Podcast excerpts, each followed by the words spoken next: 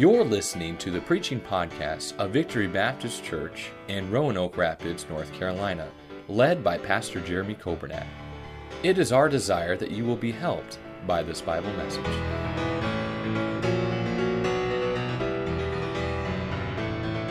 Nehemiah chapter 3 and verse number 1.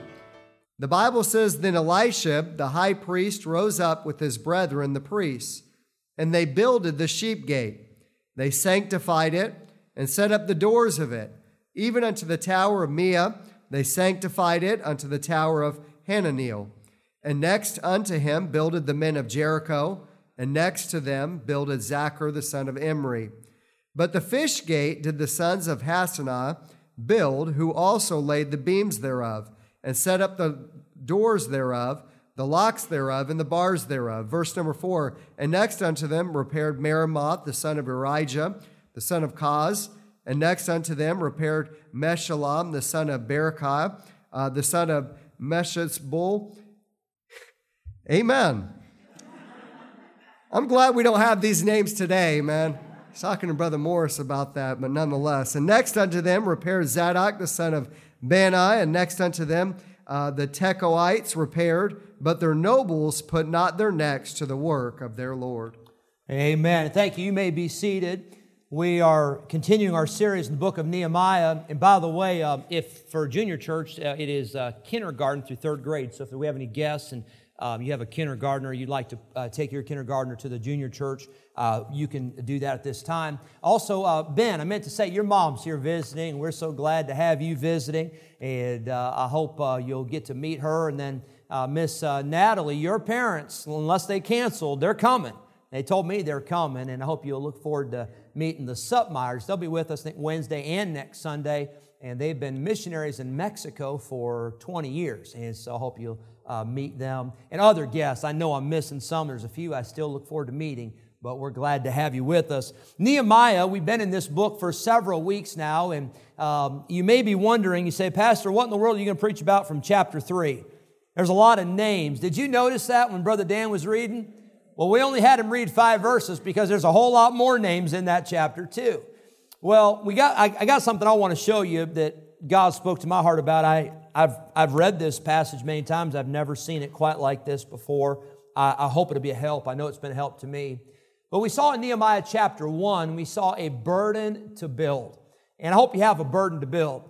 We saw in chapter 2 how that we all must have help from the heavenly hands. Uh, Nehemiah said, The good hand of God was upon me. And if you're going to build anything, if you're going to accomplish anything worthwhile in life, you're going to have to have the hand of God helping you because these hands that you're looking at, these hands are so weak. These hands are so frail, but I'm glad that I've got the help from the heavenly hands. And those hands have never failed. And those hands are the hands that hold the universe in place. Those are the hands of the mighty God. And so we saw that in chapter 2. But in chapter 3, I want you to notice the need for the next.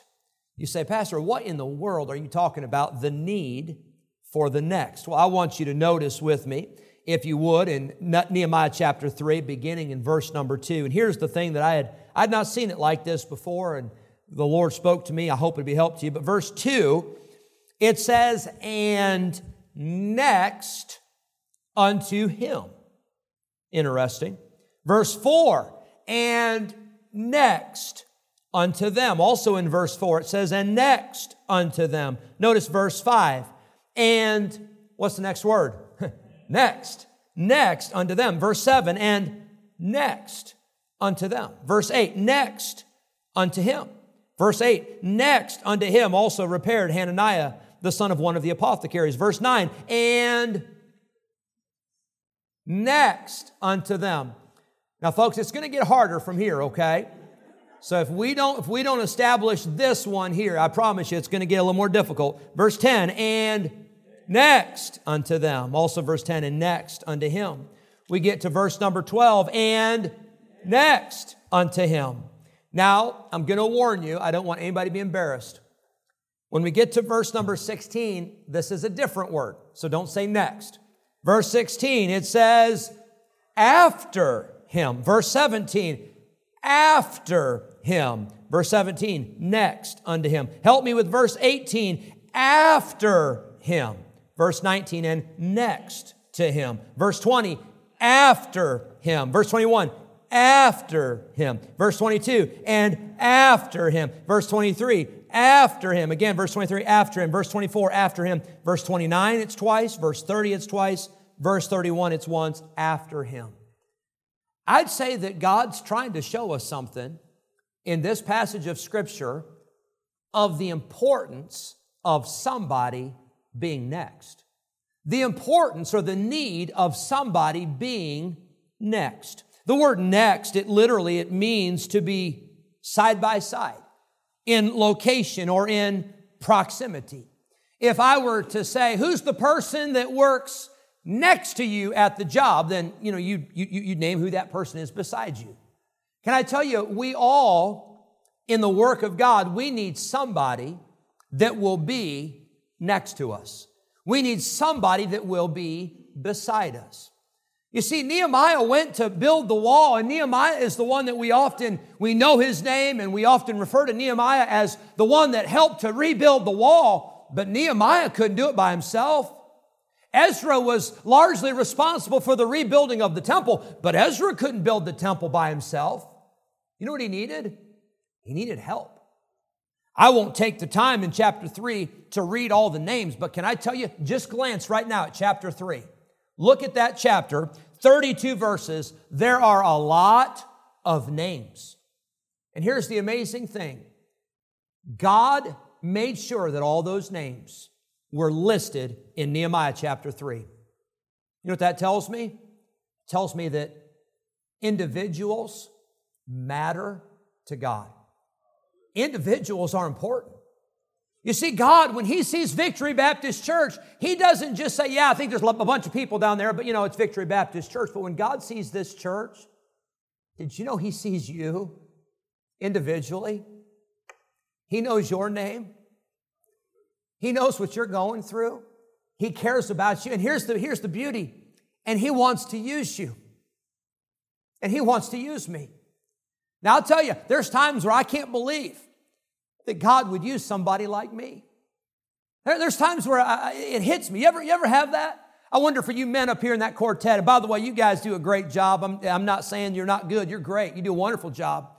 But you ever just get up here singing and you just think, I can't believe that God would use me?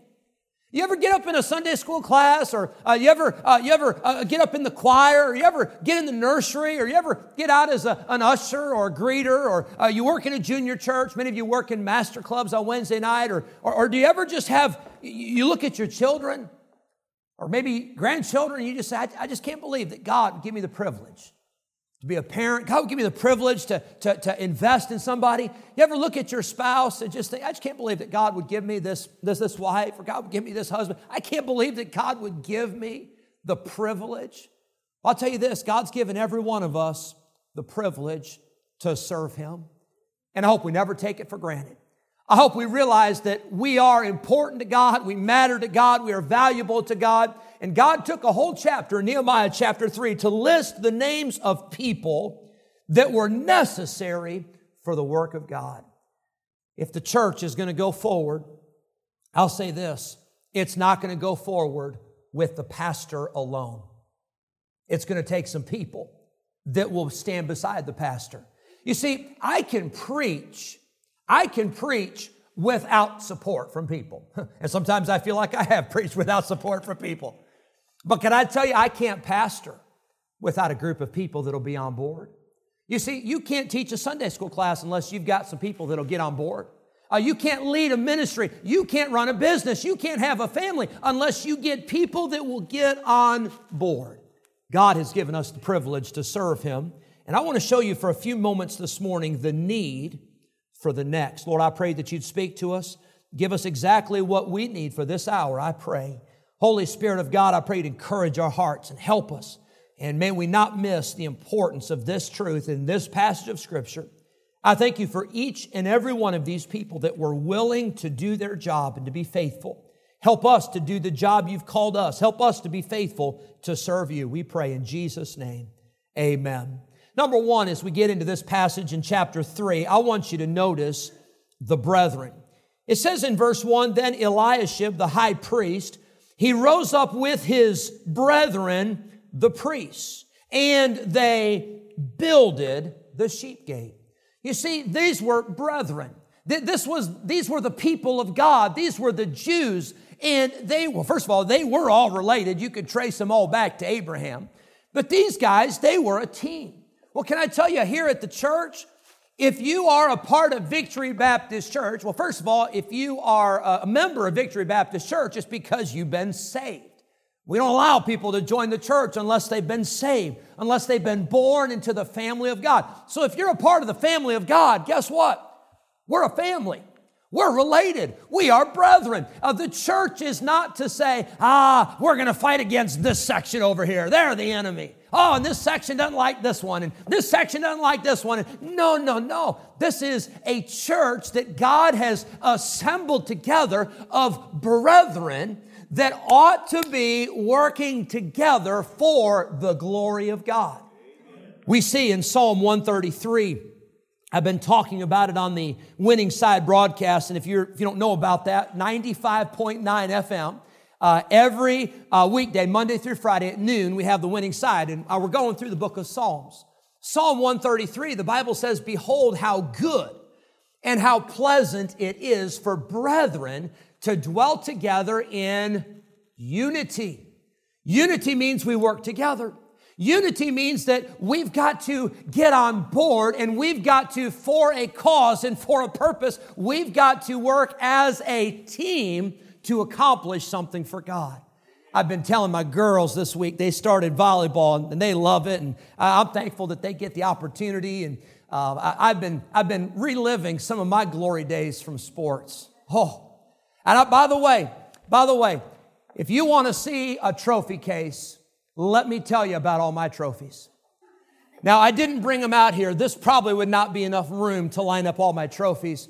Uh, most of them are T-ball trophies, you know, where everybody gets one, right? And I did a, did a lot of years of T-ball. Let me tell you, I signed up for that as long as I could, so I get those trophies. But I, have been telling the girls some, some stories about sports, and it reminded me when I was in elementary, we had a team, and we played in the uh, local boys club. We were, uh, it was our, our school, Christian school, but um, there weren't a lot of Christian schools at the time that had an elementary team. So we played in the boys club and we had a, uh, a, a league and a conference.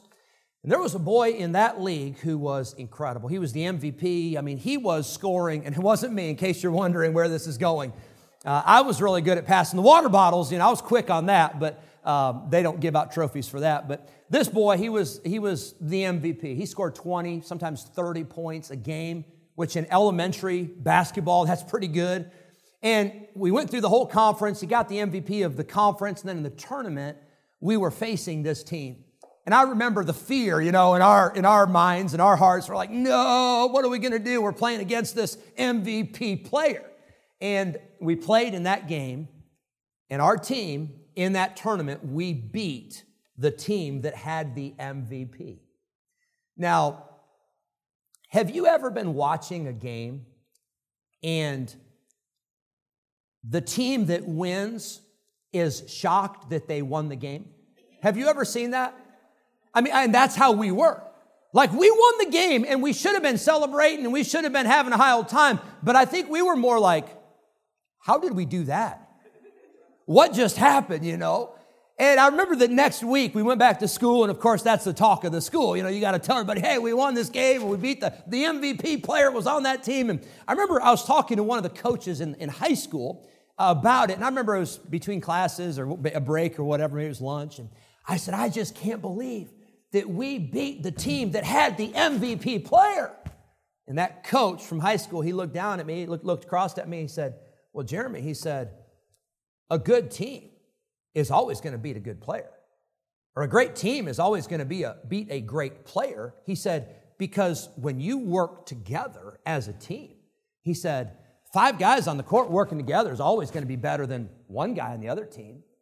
And can I tell you, as a church, behold how good and how pleasant it is for brethren to dwell together in unity. We must work together. You see, every person is important. Verse 1, it mentions the high priest. Verse number nine, notice with me, it says, uh, And next unto them repaired Rephaiah, the son of Hur, the ruler of the half part of Jerusalem. This guy was over half of Jerusalem, but you know what he was doing? He was working. We have in our church, we've got people who are in positions of leadership. And you know what we call those people around here? We call them workers. you know why? Because they work. They show up early. They stay late. They jump in. They do all they can. Brother Gary, I remember the first time we were here. We got here in uh, February of 2014. Two weeks later was the Valentine's banquet, and I had never seen anything quite like it. After the Valentine's banquet was over, we stood around and we chatted for a few minutes. You know, some people cleared out, and then all of a sudden, everybody jumped in. And within a matter of minutes, that entire gym building, the tables were put away, the chairs were put away, the floor was swept, the decorations. And you know what that was? That was a team. You know how long that would take one person? Hours, maybe days. But when a team works together, it's amazing what can be accomplished. You see, for those in our church, and I think about our staff, I want to tell you, I'm thankful we've got staff members that work hard. I'm thankful for our deacons, but can I tell you, our deacons, they don't sit in a position and say, Yeah, you know, I need everybody to do this. You know what they're doing? They're jumping in. They're serving. We've got people in our church that are serving and giving of themselves. It doesn't matter what your position is. What matters is that you do the work. Notice verse 5. It says, And next unto them, the Tekoites repaired, but their nobles put not their necks to the work of their Lord. There's a group of people said, No, we're too big for that. We're too important for that. We don't have time for that. We don't want to get our hands dirty, but we're above that. Let everybody else do it. Well, friend, I want to tell you if Jesus Christ could come, the Son of God, the King of Kings and Lord of Lords, and if Jesus could humble himself, and if Jesus could become a man, and if he could be a servant, I think every one of us could be a servant. You see, uh, being great in the kingdom of God is not how many people that serve you, but how many people you serve. That's what the Bible says. We see number one, the brethren. Everybody must work together. There is a story that is told about four people. These four people were named everybody, somebody, anybody, and nobody. You've probably heard this before, but I think it's a good reminder. There was an important job to do, and everybody was asked to do it. Everybody was sure somebody would do it. Anybody could have done it, but nobody did it. Somebody got angry because it was everybody's job. Everybody thought anybody would do it, but nobody realized that everybody wouldn't do it. It ended up that everybody blamed somebody when nobody did what anybody could have done. And I'm going to give you a quiz on that as soon as the service is over. I think you get the idea. Sometimes we just think everybody else is going to do it, and in the end, nobody does it. Well, guess whose responsibility it is? It's our job to do the work of God. It's our job to do what God has called us to do. Number one, there were brethren. Number two, they were building. Now, I want to remind you that building requires work. You see, when I think of building, because I'm not a builder, when I think of building, I often think about uh, HGTV. You say, Oh, do you watch HGTV? No, I don't. but I've seen some clips how many of you men know what I'm talking about? You've seen some clips. You know why? Because your wife says, you need to see how they did this, right? You men are, you're not falling for it. You are so brave. Many of you, many of you are so smart, you're acting ignorant right now. Keep it going. As long as you can. In that area, ignorance is bliss. But, but can I tell you, building is work. Building means you're going to get dirty. Building's going to require some blood, sweat, and tears. I've never built a wall. That's what Nehemiah and these folks were building. I've never built a wall. I've, I've helped build some fences. When I was in high school, my uncle had a fencing company and I got to help him with that. And I'll tell you, that's a lot of work when you got post hole diggers and you're digging holes for posts. That's a lot of work when you even got an auger and you're hitting roots and you're getting thrown all over the place digging holes. That's a lot of work and a lot of, a lot of sweat when you're mixing concrete in a wheelbarrow and you're, you're taking it to the holes and you're filling those holes with concrete. Can I tell you that's some work? And these guys, when they were building a wall, they weren't building a, a, a wall that was easy. This was not temporary fencing like, like, like I put up a few years ago. I, we had a, we didn't have a pet then, but we had a child that was um, similar. And um, we had to have a fence. Uh, our daughter, who is not in the service right now, she's in the junior church, but our daughter decided that if she got outside, why stay in a big yard when you can run anywhere you want to in the neighborhood? And she thought it was cute, and she, she couldn't have been, but she wasn't even two, I don't think. 18 months, 20 months, and she'd get out, and she thought it was funny. She'd run as fast as she could, laughing the whole way, trying to escape. Now, Lacey and Savannah never did that. Chloe never did that. But Kylie decided that was fun. And so I, I ordered, and, and again, I, I don't know if I do this again, but I ordered a snow fence. And I put up a snow fence temporarily until we could get a fence up because I thought, I don't want to spend every day trying to find my daughter in this neighborhood. I kind of like her to stay inside, right? Well, that temporary fence, that doesn't take a lot of work. You know, you just kind of drive those, those T-posts in and you kind of, you know, put the, the, the, clips on there to, to, to attach the vinyl. And that's not bad. But can I tell you, when they come and they put in the permanent fence, that takes a little more work. Well, Nehemiah and these boys here, they're building a fence. They're not just building the fence, they're building a wall. They're building a wall not to keep a two year old in, they're trying to keep enemy out. This is a lot of work. This took a lot of time. It talks about building, it talks about repairing, it talks about the work that they were doing. Verse 5 it says, The nobles put not their necks to the work, it's work to serve God, but it says the work of their Lord, capital L O R D. I want to remind you, this is not our work. This is not the pastor's work. This is not the deacon's work. This is not the staff, uh, their work. This is not the founding members' work. This here is Victory Baptist Church. This is the work of God. And we are enlisted in His business. We are enlisted in His work. Notice verse 20. I love this. I don't know what this guy's deal was. Maybe he was like the Energizer Bunny. Maybe he was just hyper. Maybe he was literally bouncing off the wall. I don't know what he was doing. But it says in verse 20, after him, Baruch, the son of Zabiah, earnestly repaired the other piece.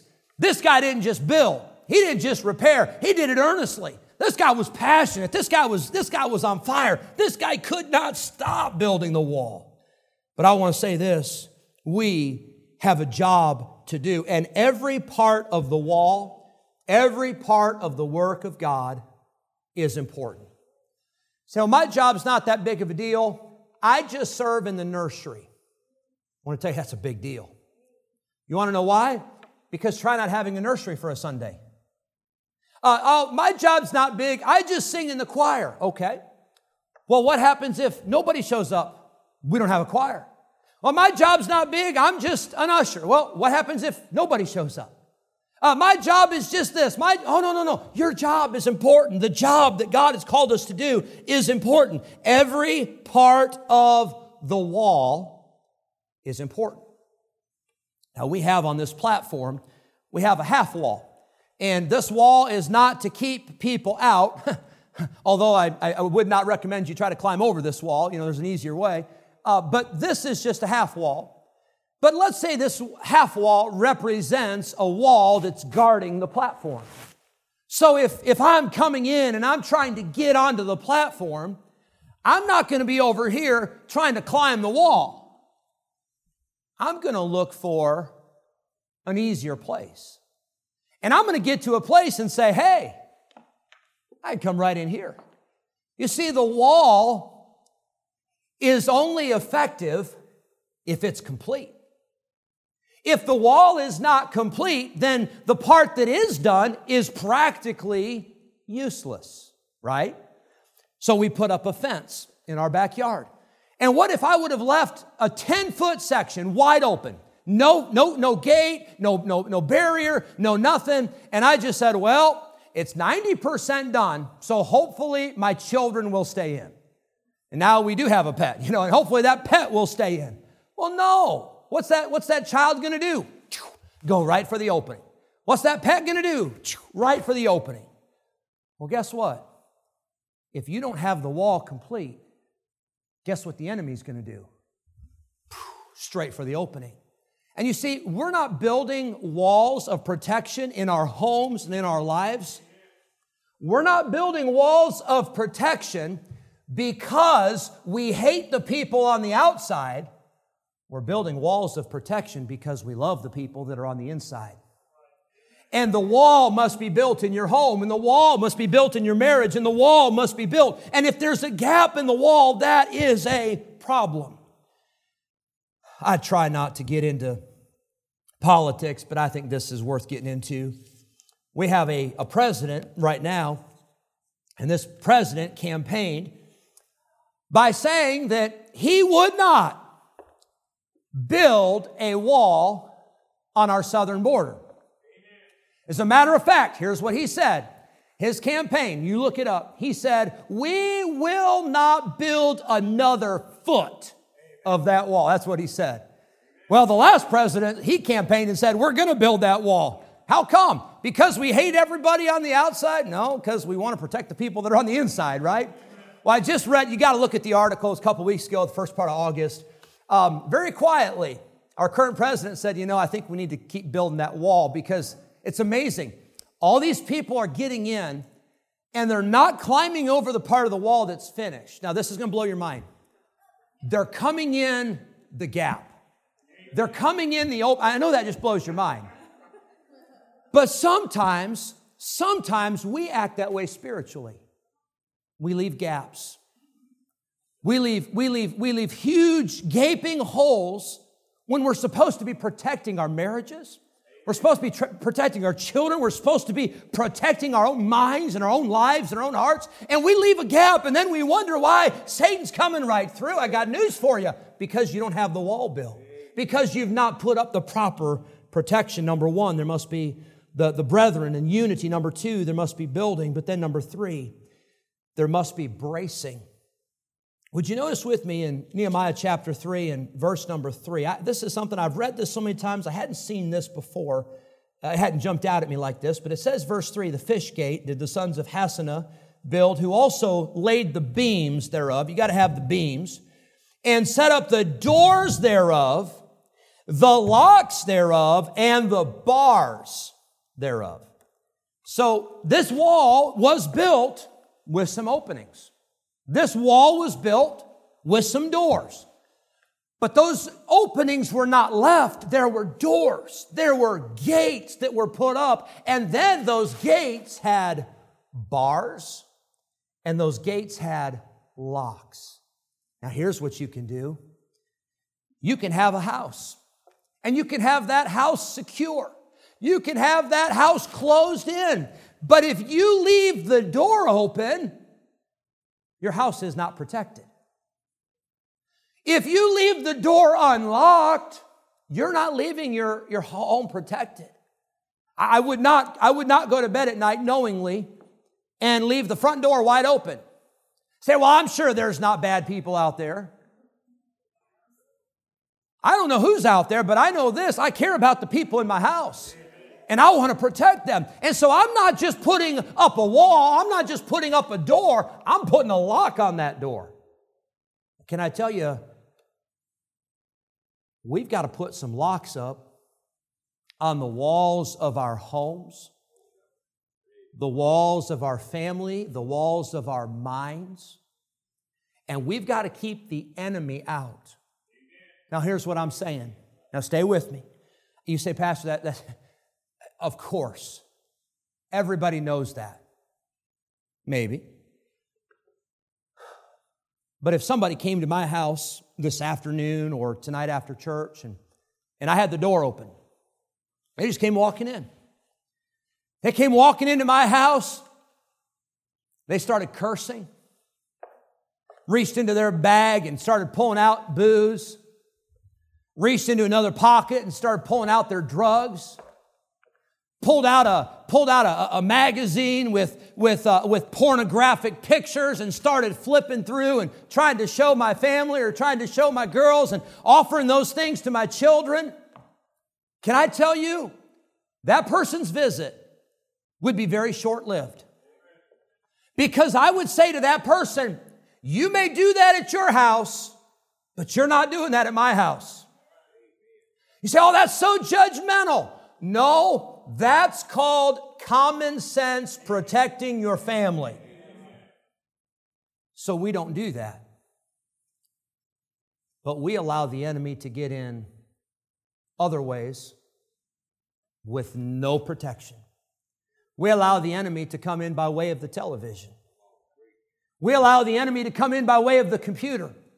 We allow the enemy to come in by way of a cell phone or the way of a, a tablet or uh, the way of, of technology, and, and we turn a blind eye and say, Well, I don't know what we're going to do about it. Well, I'll tell you what I'm going to do, and I'll tell you what God's people ought to do. We ought to say, with God's help, we're going to lock the door. With God's help, we're going to put up some guards, we're going to put up some protection, and we're not allowing that junk in our house because, as for me and my house, we're going to serve the Lord. And so Nehemiah said, We got to build a wall, but then we got to get some doors, we got to get some locks, we got to get some bars up because we care about the people that are on the inside and we don't want anything to hurt them. Number four, I see the word is beside. It's the word next. We see in this passage the importance of having somebody working beside you, the importance of having somebody next unto you. It says, and next unto him, and next unto them, and after him, and after them. That word next, it means neighboring, adjacent, adjoining, the person closest, or the person who is nearest. As Nehemiah was building the wall, he said, I can build this part, but I got to have somebody that's going to build this part. And then I got to have somebody that's going to build this part. And I got to have somebody that's going to build this part. And I got to have somebody that's going to build this part. And if we don't have somebody that is working alongside of us, the wall's going to be in trouble. The people inside are going to be in danger. And so we see the importance of having somebody that is working, laboring, building, repairing beside you and beside me. Acts 23. The Bible says, In the night following, the Lord stood by Paul and said unto him, Be of good cheer. You know what jumps out to me in that verse? Is that it was at night. Paul may have felt like he was all alone. He have, may have felt like his, his pals weren't there, his buddies weren't there, his co laborers weren't there, but he said, I had the Lord who was standing beside me. And by the way, when you got the Lord standing beside you, you can be of good cheer. You don't have to be worried about the enemy and you don't have to be fretting and you don't have to be panicking and you don't have to be biting your nails. Oh no, what are we going to do? If you got the Lord standing beside you, I want to tell you, you're going to be okay if you have the Lord beside you. 2 Timothy 4, Paul said this At my first answer, no man stood with me, but all men forsook me. Notwithstanding, the Lord stood with me and strengthened me. You're going to feel like at times that you are all alone. There will be times where the devil will tell you you're all alone. And you may tell him that you might be right. I feel like it right now. But you have a friend that is closer than a brother like the choir sang, there's not a friend like the lowly Jesus. No, not one. Let me close with this. Number one, and I gave you the points. These are just a few closing thoughts. Number one, don't forget that somebody is standing next to you. And that somebody is none other than Jesus Christ. If you've been saved, if you've been born again, you have Jesus standing next to you. He'll never leave you. He'll never forsake you. He'll never abandon you. He'll never let you down. He is beside you. He is next to you. Number one, don't forget that. Number two, this morning, I'd like to say we ought to thank God for people that God has put beside us in this life. I thank the Lord for many people in this room that have stood beside me. I thank the Lord for my wife. I thank the Lord for her support. I thank the Lord for love. I thank the Lord for encouragement. I thank the Lord for faithfulness. I thank the Lord for patience. Can I tell you, I thank the Lord for a wife who has stood beside me. I thank the Lord in our church. I thank the Lord for our staff and Brother Dan and uh, Brother Dan and Miss Kelly, now I think about that school staff, and I think about, I think about all those teachers, and, and next unto him, and next unto her, and next unto them. And I just think about how, how, how, how critical that is. Br- Brother Dan and Miss Kelly, they, they, couldn't run that school by themselves. It, it, it takes a team, it takes a group of people next unto them. I think about our church staff. I think about Brother Dan and Brother Nathan. I think about the, their wives and the blessing that they are to me and my wife. I mentioned in the early service, Miss Odell was back here, and I mentioned Miss Odell and the blessing that she has been and her faithful service and all that she does for me and all that she does for our church. Brother Gary, I think about when I came. I thank the Lord that I had you and Brother Mark Morgan that were next to me.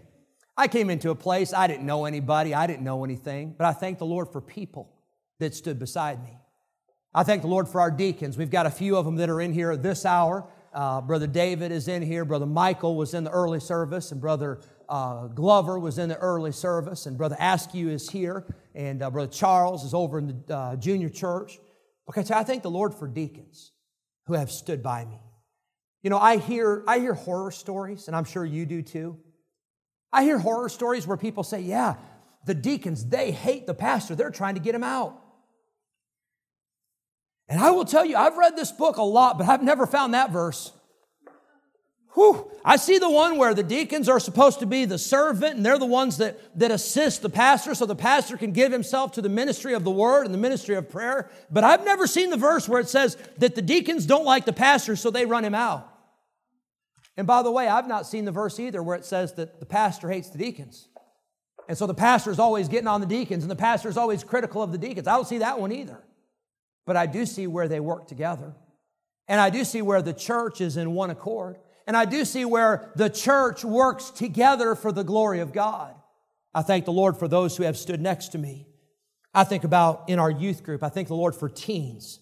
I thank the Lord for our choir. Isn't it a blessing, choir, when you got somebody standing next to you? You see, if nobody's standing next to you, it very quickly becomes a solo, doesn't it? I thank the Lord for somebody that's next to you. I thank the Lord for somebody that's next to me.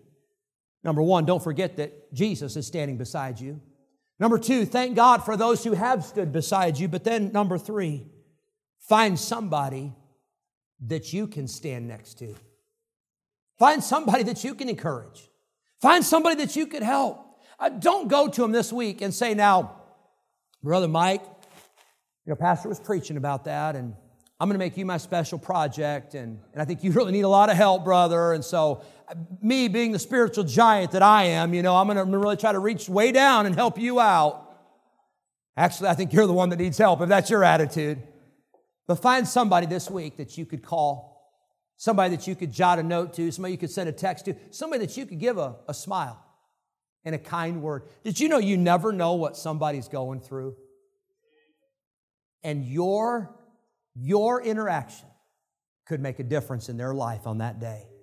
Find somebody that you can stand next to. And then lastly, I'll say this once you find your place, once you find that position, you say, Well, here's where I'm supposed to be in the wall, right here. This is my area. Well, guess what?